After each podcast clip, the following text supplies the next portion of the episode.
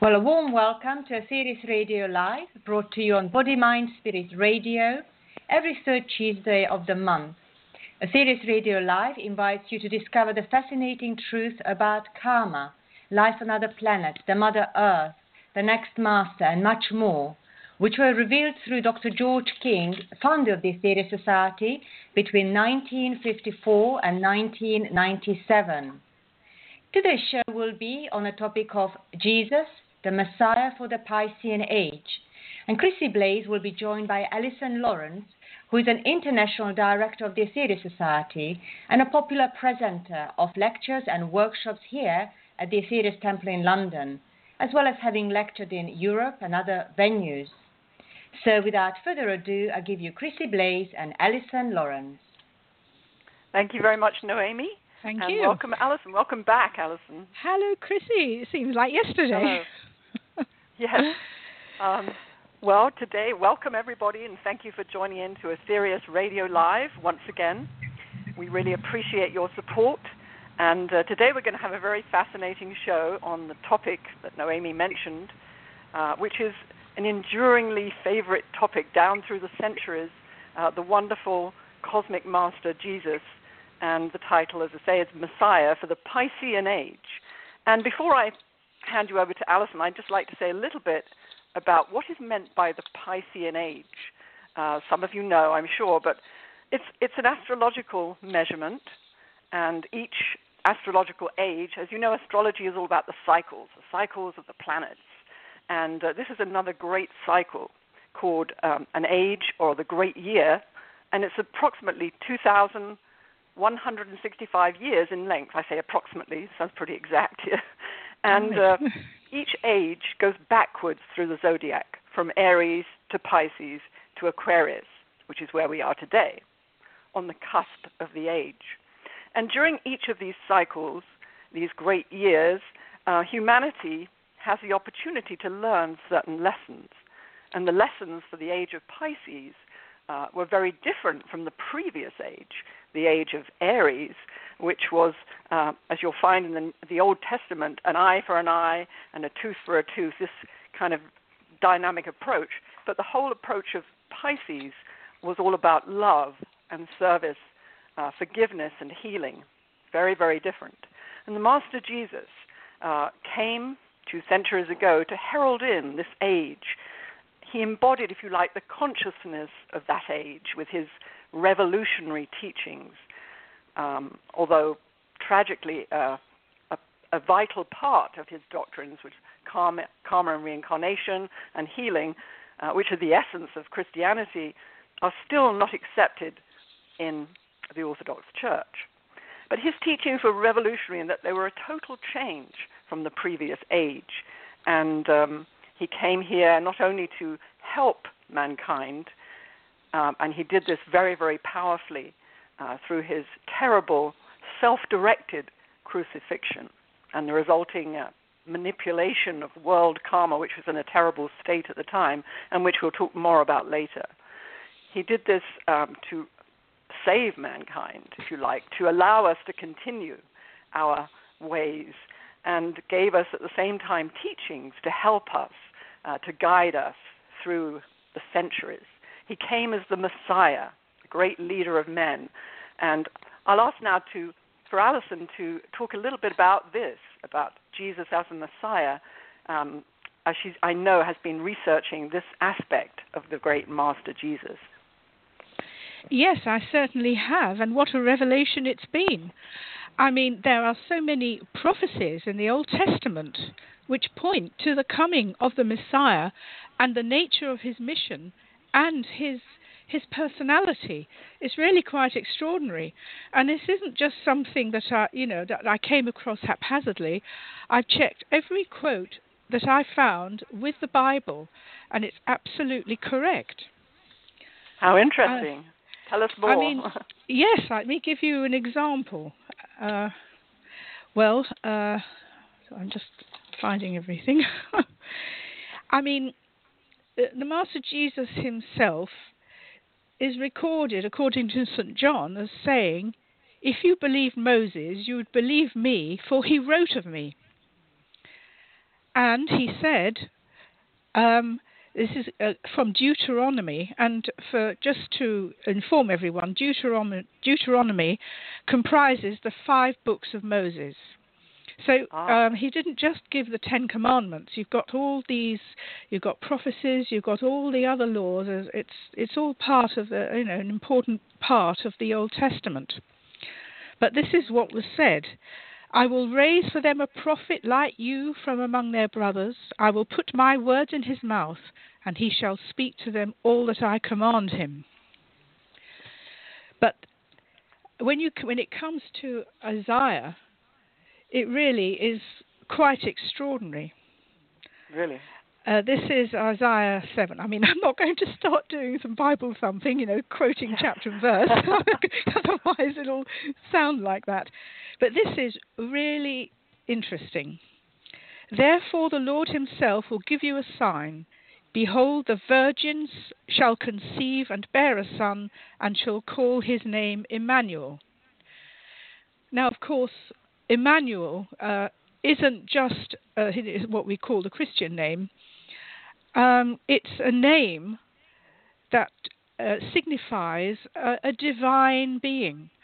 It, it really? means God is within us. God is with us. And of course, when uh, you know people have been debating whether or not the virgin means a young girl, and they're trying to sort of decipher the Hebrew. But of course, we know from our cosmic teachings that the Master Jesus was born of a virgin. Yes. So it makes all that ac- academic.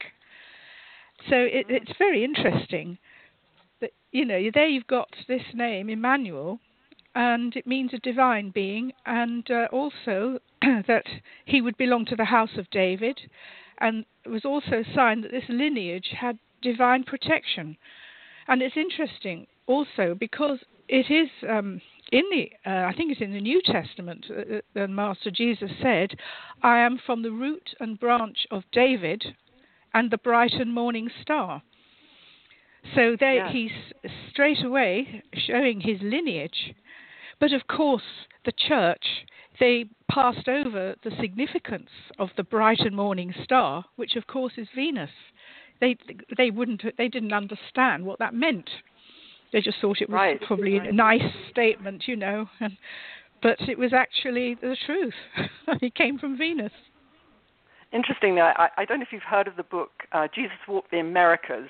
Now, I don't know um, how accurate it is, Alison, but it's a fascinating book. I don't know if you've heard I have it. it. I, have I've read you the have book. It. Yes, I have. And I remember there's one um, part in it where Master Jesus apparently uh, walked among uh, Native American tribes and people throughout the Americas, and they used to often see him at night uh, meditating or gazing at the the planet Venus in the sky when it was visible, and I thought that was interesting. Yes, oh, that, I mean, also I think he came he came from the, the, the shores of, of the west. He came over from the west, and he had signs in his hands of the cross. Yes. I remember reading that. So uh, very interesting. But we've been told also, uh, Dr. King has stated that the Master Jesus walked the earth for some 700 years after the resurrection. So he didn't Absolutely, leave straight yeah. away, and he went all over the world. Yes. So there are uh, so many India, stories. Tibet, yeah. Yes. And again, a lot of research that he visited um, England, France, as well, um, not only as a boy, but later after the resurrection, as you say. So, very, very fascinating um, individual indeed. But, um, Alison, let's talk more about why he came, his strategy, his mission on this earth. What, what was that? What was the um, purpose behind it? The real reason for the Master Jesus coming to earth was to take karma for mankind. And that is the primary aspect of his mission. The teaching aspect of it was a, sec- was a secondary aspect, a very important one, but it also served as a cover for his main mission, which was to bring about his death. You see, uh, an ordinary human being couldn't manipulate enough karma to stop a, a, terrible catastrophe which would have devastated probably half the world. And who knows how many thousands of years he would have been set back. And it took someone yeah. as advanced as Jesus, who, who incarnated into the Venusian cycle, which is even higher than the ordinary interplanetary cycle as set out in the Nine Freedoms. Because when we leave this earth, we have the choice of either joining the spiritual hierarchy of Earth or going to, to one of uh, four planets, which is Mars, Jupiter, Neptune, and Pluto. And then above that, I mean, not who are we to c- comment on this, you have Venus and Uranus. Yeah. And then above that, of course, is Saturn. So it would take someone of that caliber, a Venusian being, to incarnate an aspect of himself in order to take the karma, to manipulate enough karma to avert this catastrophe. And in the meantime, he gave these wonderful teachings. And this is where, as you said at the beginning, he was a real revolutionary. And you say to yourself, well, how can how could he be a revolutionary when he was, you know, he was teaching love and peace and turn the other cheek? But look at it this way: he was born into a very brutal world, the height of the Roman Empire, if you like. Yeah. And uh, life was cheap. You know, if you had no social status, you were no one. If a slave died, who cared? And he came, and it was radical in his day that, you know, every per- person was important, no matter what their origins were. And the other aspect of that was he brought a greater degree of compassion into the Jewish religion, which under the Sanhedrin had become very hard line. And of course, the Jewish concept of God is very much, you know, God will punish you. God is almighty. You should, you know, fear the Lord, you know, as they say. Yes. But but he softened and that.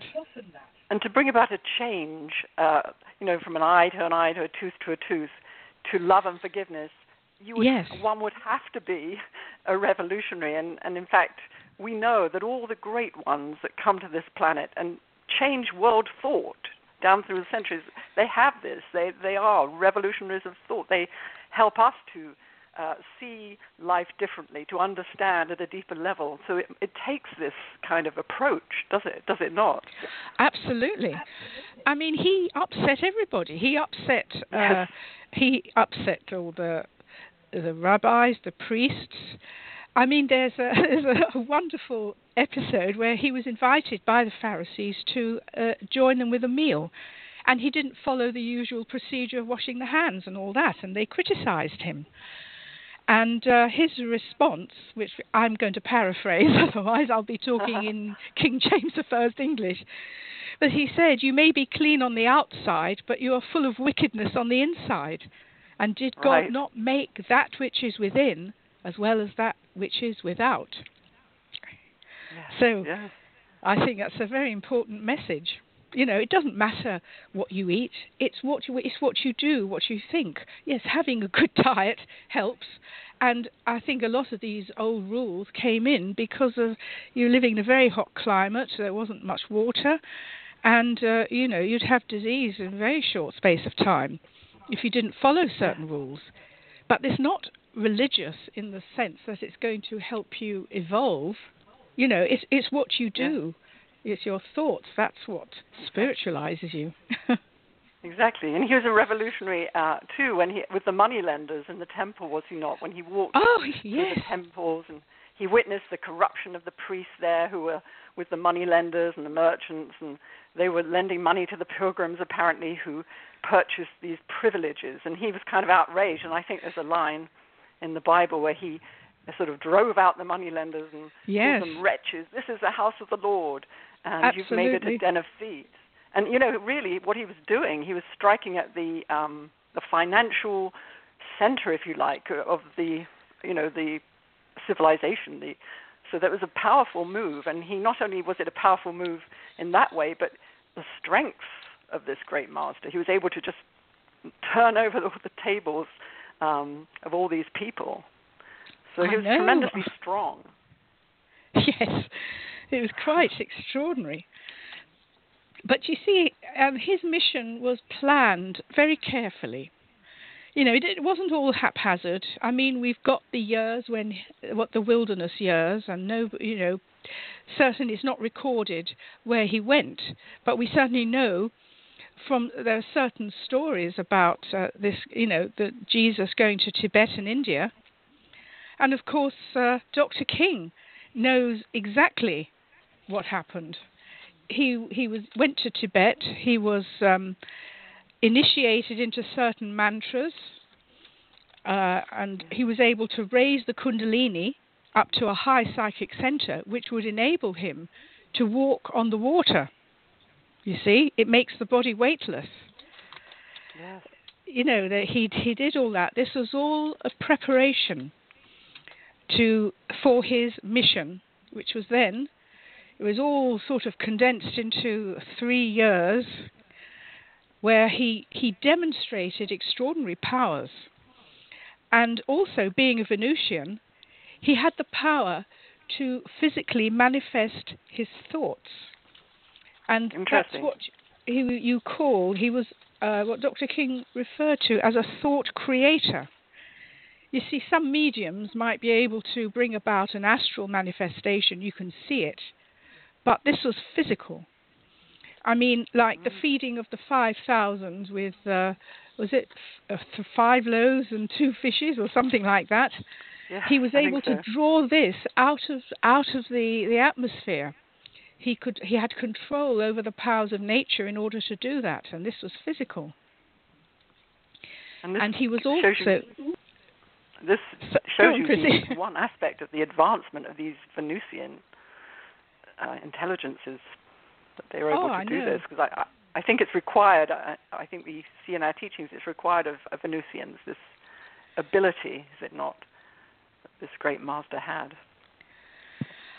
I know it is quite extraordinary, but also he was able to bestow this power upon his disciples. Because briefly, I think St. Peter was able to walk on water, and the Master Jesus was able to bring, give this gift of these, this power, these remarkable feats, by just touching them on the head. So, and, and this, yes, I think that's an aspect of uh, his uh, abilities as a Venusian master, which he was allowed to bring with him as a fourth aspect, a human being incarnating into the uh, human cycle of life. That, that's an important point, and it's something we have actually talked about in the previous um, radio shows, the fourth aspect consciousness. So thank you for bringing that up again, Alison. And also, uh, his mission was so complex. I mean, it was simple in a way because, as you say, it was, it was a terrible, uh, self-directed mission to die on our behalf. I mean, a terrible thing that you know we um, demanded by our our awful acts over the centuries. But it was so complex, and yet he was a great actor, and this is something, isn't it, that our master Dr. King talked about.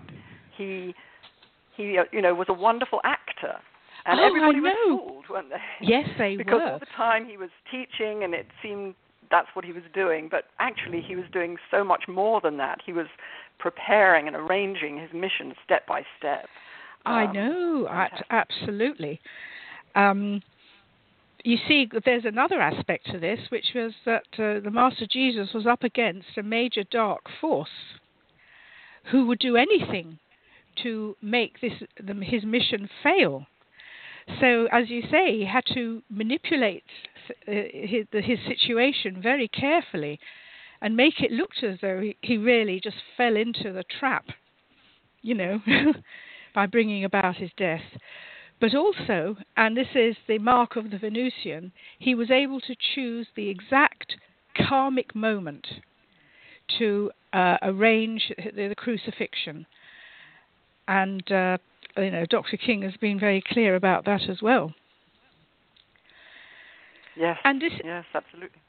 And you see, this is where I really have to say it, and the church has really misunderstood his mission. I mean, poor Judas, he's been so badly maligned. You know, he was the one who betrayed his master. he's the one who caused the death of the Son of God, you know. Whereas, really, if you read it with a, a different, uh, you know, a, another, a different eye, if you like, you can see that he was ordering Judas to betray him. You will Yeah. betray me. It's not, uh, it's a prophecy, oh, I know you're going to betray me. It was an order. Yes, and Saint Peter too has been maligned in a way. Yes. that um, I know, oh, yes, Uh, absolutely. and he too was. Uh, or you will betray. Uh, he too was uh, ordered by the Master Jesus as a very very close disciple. Um, and so yeah, it's it's kind of rethinking, and and it, when you rethink it in this way, it makes a lot of sense. It makes a lot of sense. I And of mean, course, how could Judas someone... Iscariot- Yeah. I'm sorry, Judas Iscariot, as you say, and Saint Peter were very very close disciples of the Yes. Master Jesus, and were helping him to carry out his plan. Well, it's interesting because Dr. King has stated that it's possible that uh, Judas had the he certainly had the worst job to do. Yes. Uh, he has stated that, and uh, you know, in a way, you could say it's unfair, but uh, it might he might have been more advanced in that because he because he he was he was prepared to undertake that aspect of the mission. Yes. Yeah, he was, as you say, he's been maligned down history. There will come a time, and hopefully, uh, we're hoping a little bit now that when the truth will come out about that. This is one of the part of the Aquarian age. The true truth will come out. Truth will um, be revealed, as it has been to a certain extent with the Dead Sea Scrolls and the Nag Hammadi Library, and more and more of this will happen in this age, I believe. Oh yes. I mean, there's another amazing aspect, which was the uh, the transfiguration. I think everyone's heard of that, and I don't think they realise what it is. Because you know, when I really studied it, it was so clear. It's also uh, evidence. I mean, you know, if you're going to take the the Bible literally, but it stated quite clearly that um, Jesus was planning to bring about his own demise. And I, I'll tell you a little bit about this because I think it'll be a, an eye opener for a lot of people. This was an event that took place a few days after the feeding of the 5,000, and the Master Jesus went up a mountain um, with with Saint Peter. I think it was Saint John. Uh, well, oh dear, sorry, I'm just looking for this. It's okay. Yes, he went up with St. Peter, John, and James in order to pray, anyway. And this is where he suddenly, his whole body became filled with light. His clothes were white. And I mean, this is something that has been represented so many times in art. I mean, we saw Yes. a most beautiful painting by Raphael of the Transfiguration in Rome. And it's the most beautiful painting I've ever seen in my life. Really. But they're missing the whole purpose of it. He went up this mountain, and there he met up with Moses and Elijah, who stepped out of a cloud, and they discussed how he should bring about his demise in Jerusalem. You know, that's why he went up the mountain. And the three yeah. disciples who went with him were absolutely transfixed by this. And after that, they Moses and Elijah stepped back into the cloud, which of course is clearly, from our point of view, uh, a spacecraft. And then that is when he he planned his death. And once again, Dr. King has been absolutely brilliant in analysing what happened. It was at that point that he started to withdraw his powers so that he went to Jerusalem. He just seemed like an ordinary man, and then you've got the stations of the cross, and you know he was he was whipped.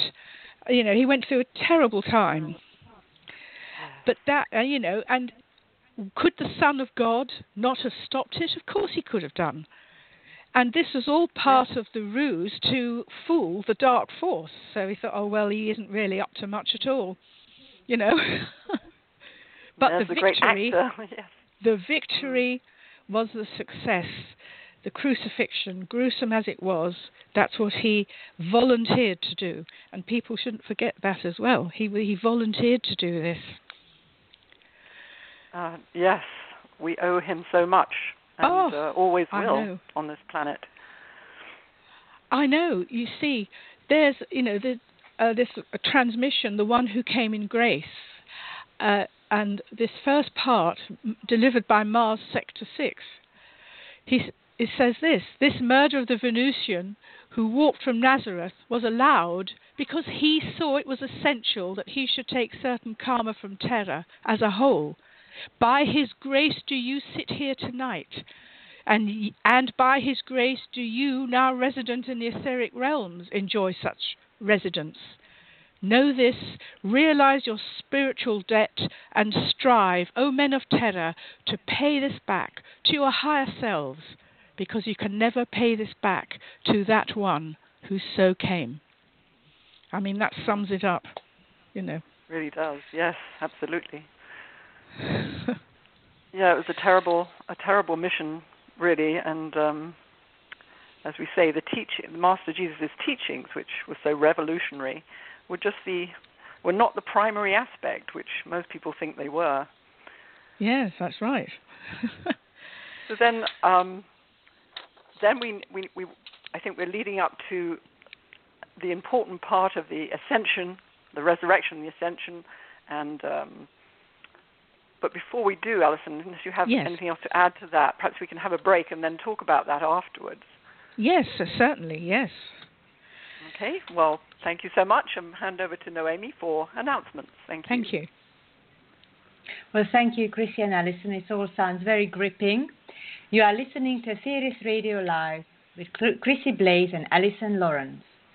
We are delighted to announce that for the first time ever, we'll be hosting a special series of online 12 blessing services every day from 19th of April through 25th of April at 8 p.m. BST, 12 noon PDT, 3 p.m. EDT, and 7 a.m. New Zealand time. For more information, please visit 12blessings.org.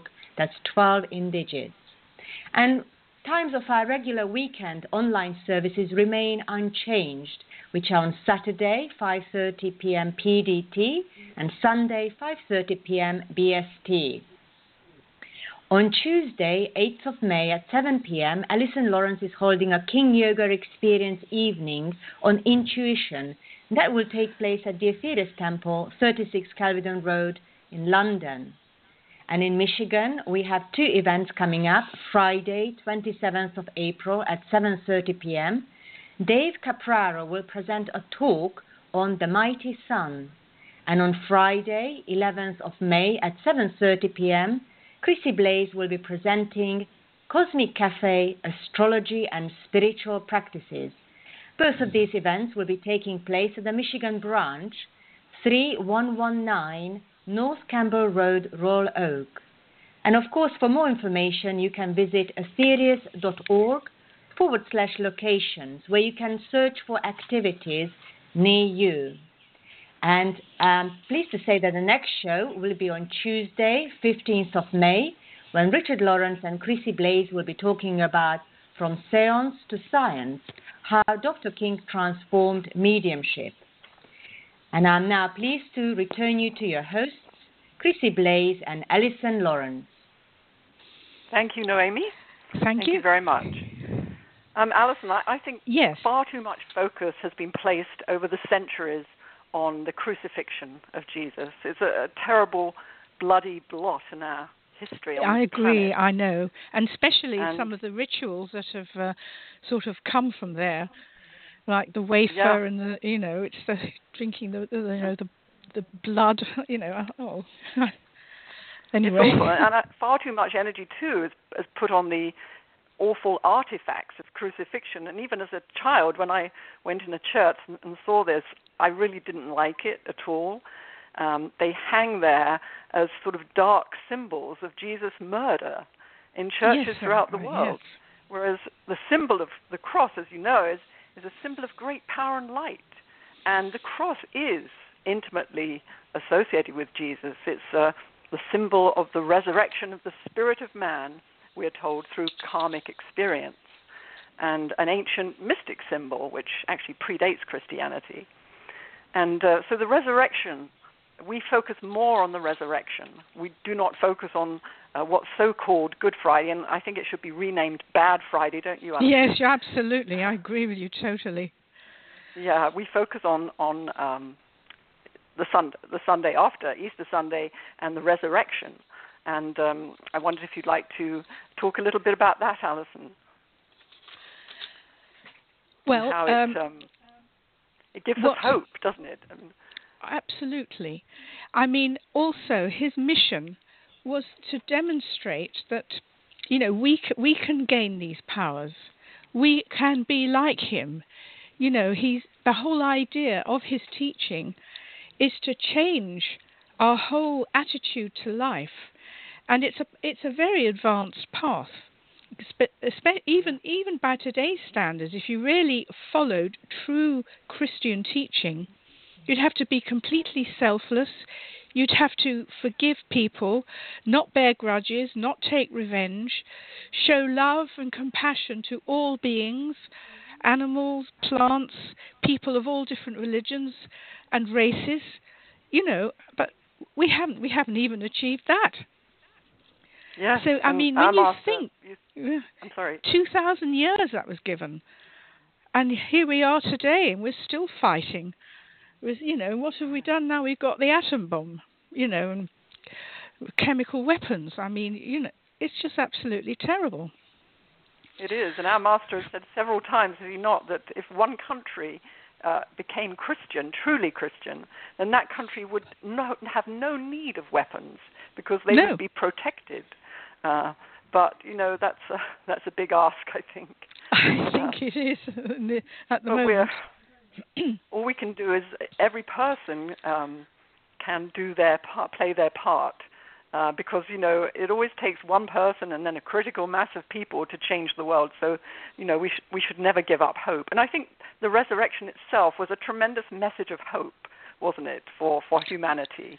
Um, not the crucifixion, but the resurrection. Uh, the resurrection. The central theme of Christianity, and it began in a sort of confused way. And but I think um, now um, people are beginning to understand what it truly means. Uh, it wasn't so much a bodily res- resurrection. I know some um, parts of the Christian religion believe that there'll come a time when everybody will rise from their graves and things like this. But of course, oh, that's right. Yes, that. yeah. no, no, it's a misinterpretation again. No, I mean it's he's asking us to rise in evolution. It's to express the pu- the power of impersonal love, and this is something that the Master Jesus demonstrated throughout his life. He could love everybody. He was single-minded, and there's something else that Dr. King has said. He was single-minded in his dedication to his to achieving his aim. And if we could only do that, we could achieve so much in our lives. Absolutely. And you, you mentioned his uh, teaching of love, uh, the impersonal love, and I think we we very much we don't really understand that type of love on this planet because love to us is very personal. It's the love we have for our children and our parents, and that's fine too, and our loved ones. But the impersonal love of the great Jesus or a great teacher that comes to this earth, whether uh, Dr. George King, um, is something that we have to learn. And at this time, it's uh, I think our master said uh, that you can go into a room and heal a person, which is wonderful, and we all should try and do that. But on the other hand, you can raise your hands and send your love to the far corners of the earth, and Absolutely. your healing yeah. prayer may reach hundreds of people, if not thousands of people, and uh, change their lives in some degree. So this is this is an aspect of this impersonal love which the Master Jesus taught.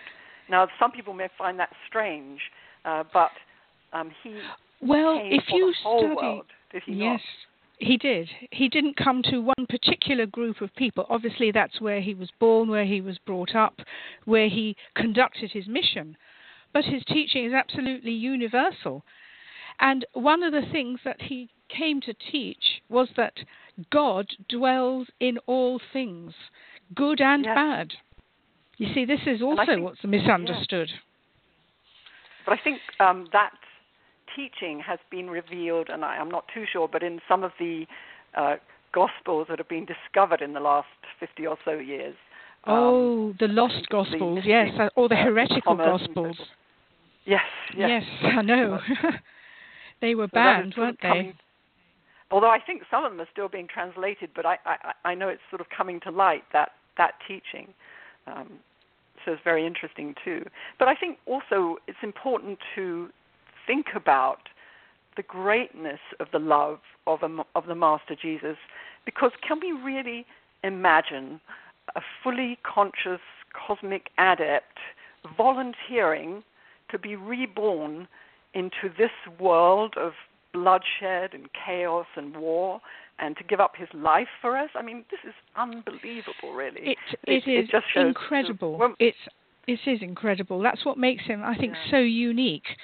I mean, even the cosmic masters have their personality, and they'll all have this enduring love for all. But to, as you say, to actually volunteer to come here and to suffer, it's like I think, as Dr. King has said, it's like incarnating in a pigsty and you know yeah. incarnating as a pig and living as a pig. How you know would you want to do it? exactly. I don't think many yeah. people would want to. Exactly. it's a it's a it's a terrible mission really that he he gave so much to us, and um, but let's there's a, a very very hopeful aspect. Well, his message was so hopeful, of course, and the Master Jesus um, has said in recent transmissions, and regular listeners will know that Dr. King was overshadowed by the Master Jesus, and he delivered his New Age teachings for this coming Aquarian age, the 12 blessings. Oh, and I he know. delivered other wonderful transmissions. And he, one of them he said, um, and some people think, well, the Master Jesus come again, but his answer to that is, I have never left you. And I think this is a wonderful message that we should remember. I know. I, and also, he has said, whenever a few are gathered in my name, there will I be. You know, yes. it's just, it's, you know, you, you're actually creating a contact with this great being. And, you know, just yeah. some of his essence will be with you if you gather in his name, which I think is uh, incredible. Yeah, I mean, I've got it in front of me actually. It says here, there is much spoken about my next coming. I, Jesus, will not come again save in this way, which is through the overshadowing of, uh, of Dr. King. I have not left you, nor, O oh, my sweet brothers, will I ever leave you. Yeah. I mean, it's it's such a comfort. You know, in your yeah. darkest hours, there's someone who's got pure, unconditional love that's never been expressed in this way. That's you know, eh, that's what makes him so unique among masters. That aspect yes, of his personality. Absolutely. And um, this this age in which we're coming into, and I believe we're sort of on the cusp of the age. My only theory, my own theory, Alison, is that the Aquarian yeah. age actually started on July the eighth, 1964. I don't know what you think about that. It's not an official well, Society line, but it's something I, I think could be the case. I think it's very significant that you should say that, because this is the day which heralds the change on Earth, and there's no going back. We are marching towards the new age for better or for worse, and conditions on this earth will be very different. Yes. But, but what is interesting is that these prophecies, they not they happened so long ago. A lot of them. I mean, there's even a, a hint in in Matthew that. Uh, the Messiah shall be, gather, shall be gathered, before the Messiah shall be gathered all nations, and he shall separate them one from another you, you know, it's very interesting. Right. Although he divides mm. them into sheep and goats, and it's a sheep who will inherit the kingdom of God, which is the those who have followed the teachings of Christ, the, what we call the righteous ones. But you see, if you look back, uh, the the book, the Three Saviors are here. You know, uh, Master Jesus gives this uh, A beautiful transmission, you know, the ancient ones looked into time and they could see the inevitable fall of man. And uh, we're following a certain pattern.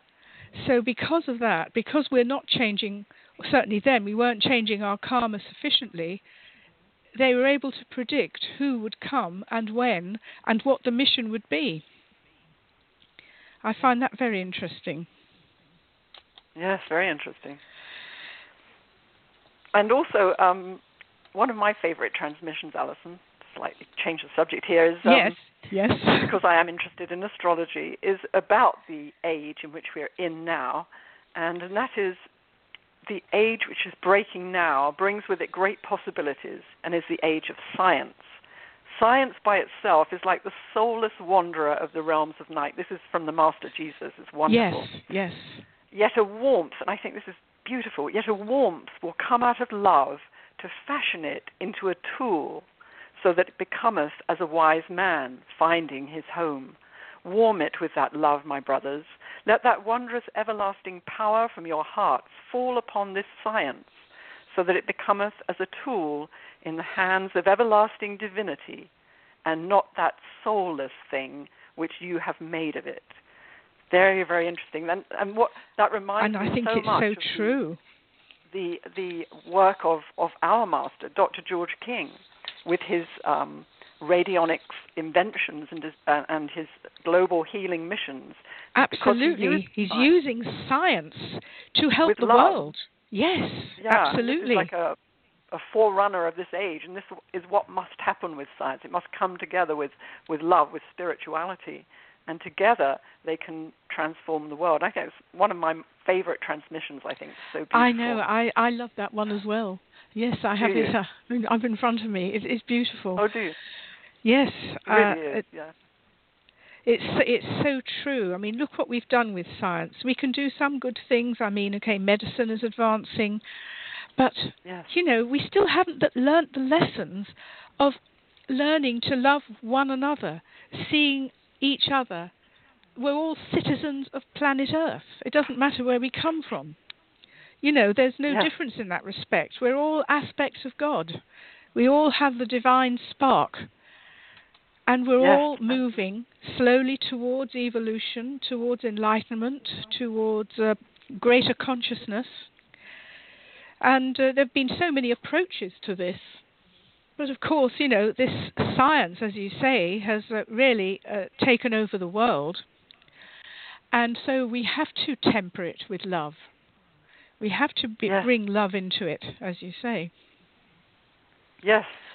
Um, on the one hand, you get uh, the science being used for weaponry, and on the other hand, as you say, there are great advances in medical science, and and we see the two very distinctly. And I think we understand, um, if we look at the world as spiritual people, that uh, the t- the two have to come together for us Yes. to continue on this planet. Actually, so the Well, Master I mean- Jesus um, Yeah. is very much of this age and uh, let's talk a little bit, shall we, um, Alison, about um, the the physical uh, meeting of our Master with the Master Jesus, um, which is described in the book, which we have Yes. booklet called Jesus, Jesus Comes Again. Comes I tell you, this little book, this little booklet is a gem, is it not?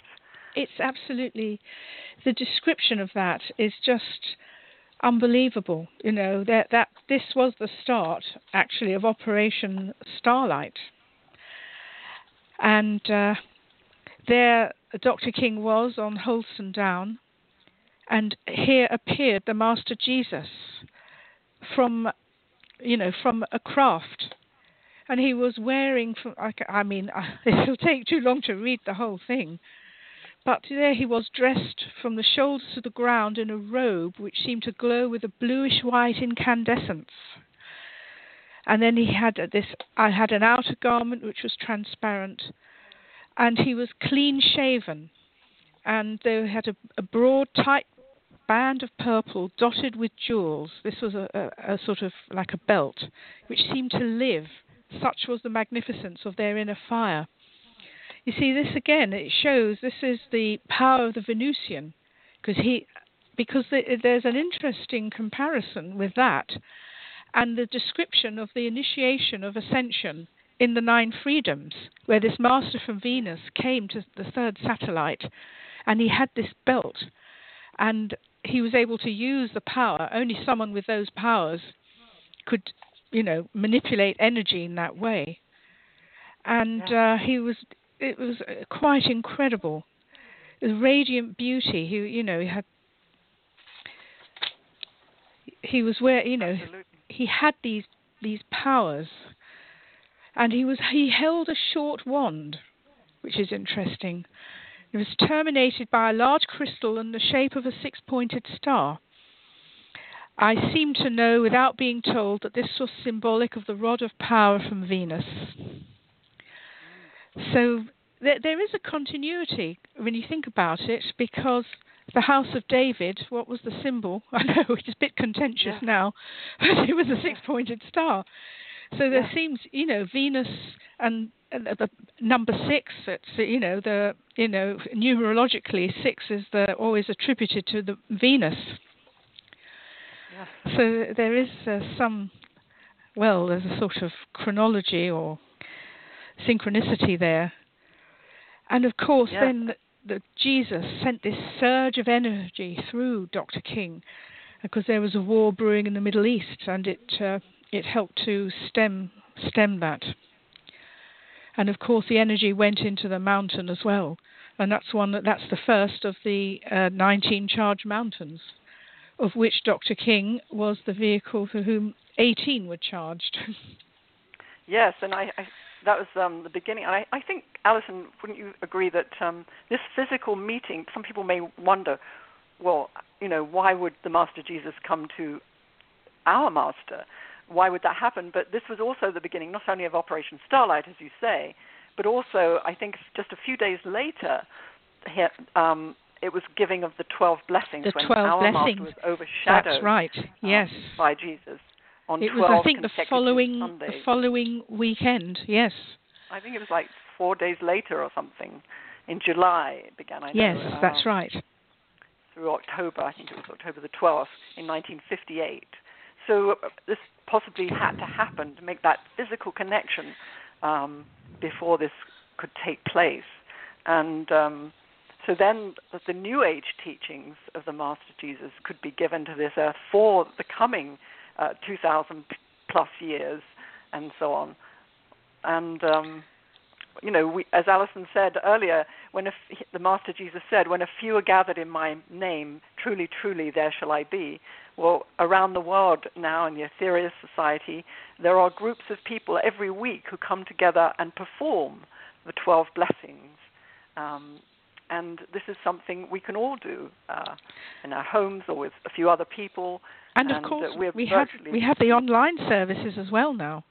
Yes, where we're all yes. joining in together at one and the same time, and I think that creates a real power. Yes, and uh, do go to 12blessings.org, I believe it is. Uh, Yes, that's right. Uh, Yes, because we're org. having a special series of these uh, online services this week um, for about seven days. So um, this is going to be a tremendous opportunity. If you haven't joined in before, it, it's uh, you can download uh, prayer, blessings from the 12 blessings and so forth and join in. And as you say, it forms this kind of uh, uh, a grid of light throughout the world as people are actually joining in the teachings, the direct teachings, not teachings, and I'm not decrying the Bible, but not teachings that were written hundreds of years after the event, but teachings that were actually given by directly by the Master Jesus for us to use, not just as a teaching, but more importantly, as a spiritual practice. And this is an amazing thing. I often think about it, Alison, don't you, that we have access to these teachings. I think so amazing, is- really. You see, um, he's gone beyond, you know, the teachings that he gave 2,000 years ago, because the 12 blessings are also a cosmic concept. Because when Yes. we get to the seventh blessing, we're blessing the Mother Earth, this living being, and then the Sun, you know, which is the God of your Bible. and then right through to the lords of creation. You know, this is a concept that would not have been understood. I mean, the Master Jesus did allude to this when he said, In my Father's house are many mansions. But it was oh, true, sort of yes. in code. It was, but he he did say these things. Yes. You know, one can argue what are the mansions, but I mean, you you know you've you've got this a similar teaching also in the Hindu beliefs. I think they you know they talk about the other planets or the lokas or some, you know there there is a term do, for yeah. that. Mm-hmm. And uh, you know he was trying he was always trying to tell us there's more to life than just what you see around you. And, And you know we're in the space age. Yes. We can understand. We can understand the concept of life on other planets. Absolutely. In fact, I was reading some surveys the other day, Alison, where Yes. I, I believe about 54% of people out of 300,000, uh, 54% say they believe that there's not only intelligent life on other planets, but that they are visiting us. And um, that was quite a, a change from the uh, what I was seeing some years ago. Oh, absolutely. Yes, I know. That's something we believe. We're far more open-minded now. You Yeah. see, it's funny. You see, you you we've got. I think there's a sort of battle going on between the dark forces. Okay, the main instigator has been transmuted, as we know. Um, but there are still other yes, there are still other dark forces that are prevalent in this world, and they activate certain factions. And at the same time, the cosmic masters they have their plan, but Yes. also they they're limited by our karma. So you know, it's Yeah. beho- you know it's beholden to us to do our, our utmost to put light into the mind belt of the world. And the more we do that, the more people can draw upon it. Absolutely, and the Twelve Blessings is is not only a beautiful, poetic, mystic teaching with an enhanced moral code and so on, but it's it, it's very strategic. Let's face it, we we really only understand a fraction of it. But you get a, a, a cosmic master of the stature of Jesus, uh, who's uh, put together these teachings for the coming 2,000 plus years. We know that it's very strategic, right? So when we use them, we we can't really understand exactly what it's doing. We know it's putting, allowing us to put love into the world in a very dynamic way. But there must be, Alison, don't you think, a lot more to it than that? Of course, we only, as you say, we're just scratching the surface. Uh, Yeah, as with so many of the do- cosmic teachings. Yes. So, and I think really the we find out the more the more we we use them because they're there to be used, you know. And it's amazing to me that we can just pick up a book, the Twelve Blessings, uh, or listen to a tape, and it's the Master Jesus, you know. Uh, it's incredible. People You come just hear that Sunday voice. services, you hear that they hear beautiful voice, Yeah. and you you know you know it's him. You know that it's Yeah. not is not a fake because it's consistent and it's got a beauty, a radiance to it that you just couldn't duplicate. You know, it's it's, uh, so I, I've obvious. heard people coming. I have heard people coming for the first time ever, and there was one man recently who didn't know it was the Master Jesus, and he heard it, and he immediately said it was. You know, he recognized it somehow, and it does have that effect on people. And it does, even though they can't is, have heard it, can't have heard him really, you know, but they do, Yeah. as you somehow say. you know it's the energy.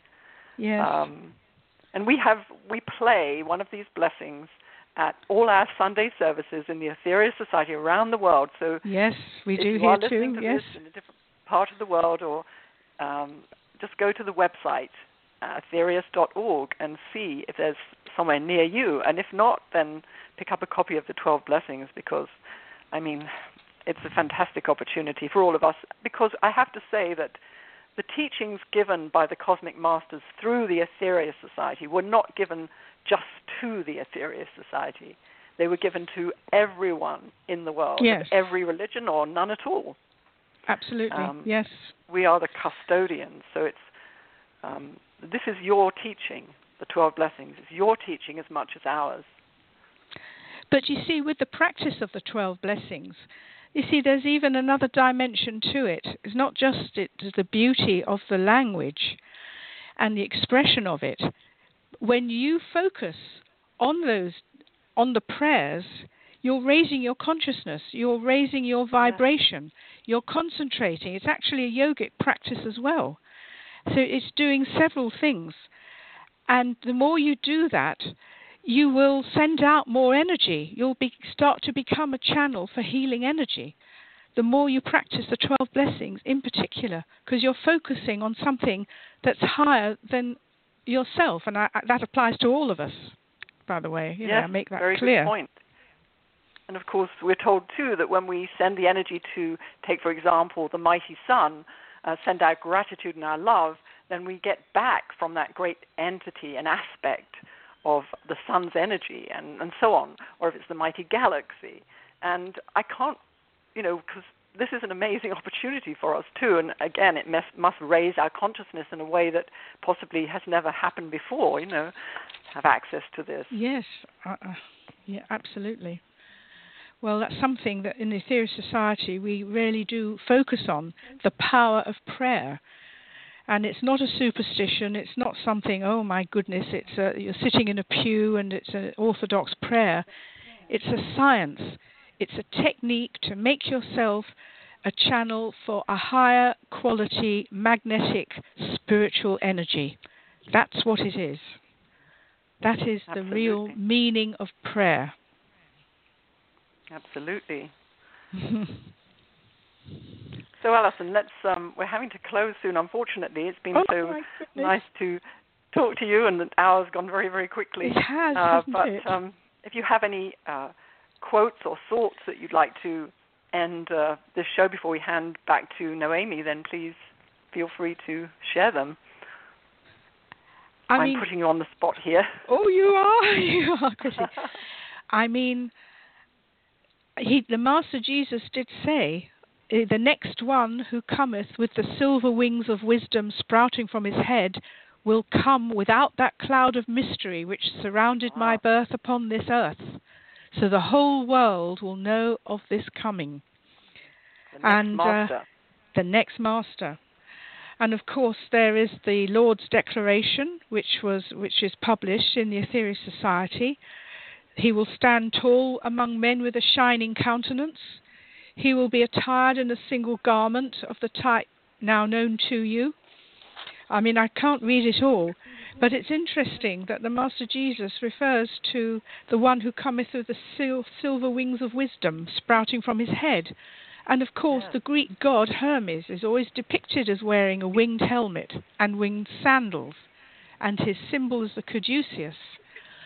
And Hermes is the messenger and herald of the gods. So you can see the, the universality of spiritual teaching, doesn't matter where in the world you are.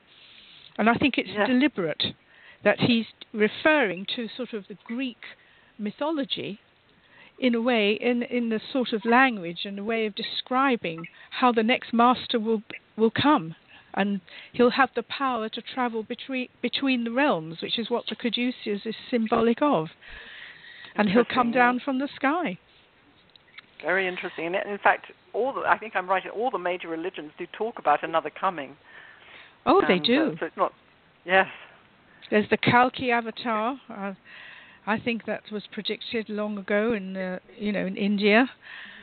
Um, well, they're all waiting for the Messiah, and they some think he's come, some think he hasn't come, but there will be a, this description that we've just talked about that will be final. Um, and there'll be no, we won't, there won't be any dispute as to where who he is and what he is, because he'll yeah, show himself to the whole world. We can be absolutely adamant that the next master has not come yet, because no. when he does, as you say, we will know it. we'll know it we for sure. It. He will step out of his craft in a one-piece suit, and his uh, what? His magic will be greater than all any upon earth, greater than the combined materialistic might of all the armies. So, and they who heed not his word shall be removed from the earth. From the earth. Yeah, yes, that's another story. so these are the days yes. of decision. These are the days of this, you know, new order coming into being, and we have to decide which side are we going to take: the side of the dark forces or the side of the workers of light. And, yes, well, I'm afraid that. Uh, thank you very much, Chrissie and Alison, for a oh, truly fascinating show. But we are finishing very, very soon. And um, we hope that you have enjoyed the show. And thank you very much, everyone, for listening. Thank you. Thanks, Noemi. Thank you very much.